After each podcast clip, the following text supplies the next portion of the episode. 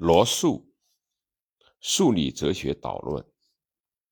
罗素一八七二到一九七零出生于英国的名门贵族，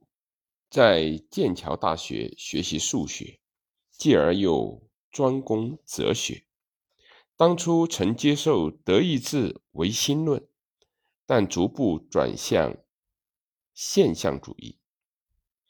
在数学基础论领域著有《数学原则》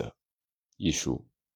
后又和他的老师怀特海共著《数学原理》，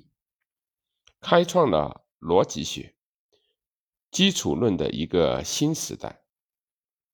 此外，还有许多研究认识论的著作，同时又以社会和平运动家而知名。罗素离开黑格尔主义是为了转向经验论，同时这种转变又是以理性认识为诸科学奠定基础和予以统一为目标的。从这一点上来说，却又有其连续性。正因为如此，他对科学之基础的数学基础进行探讨，试图据此把诸科学还原为物理学的初期逻辑实证主义，也产生了使之形成一体的影响。本书是因参加反战运动而系狱期间写的，是上述研究成果的通俗化。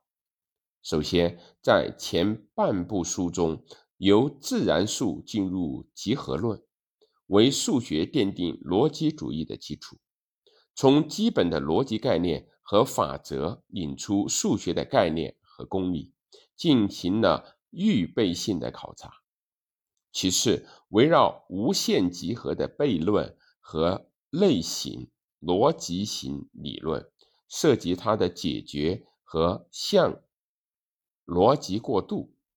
在后半部分，以演绎、命题函数、计数这三种说明了奠定逻辑主义基础所必要的工具，也就是逻辑。同时，在传统的形而上学方面，批判了那种因无视命题函数而论及存在，特别是空想的对象、形态时的混乱，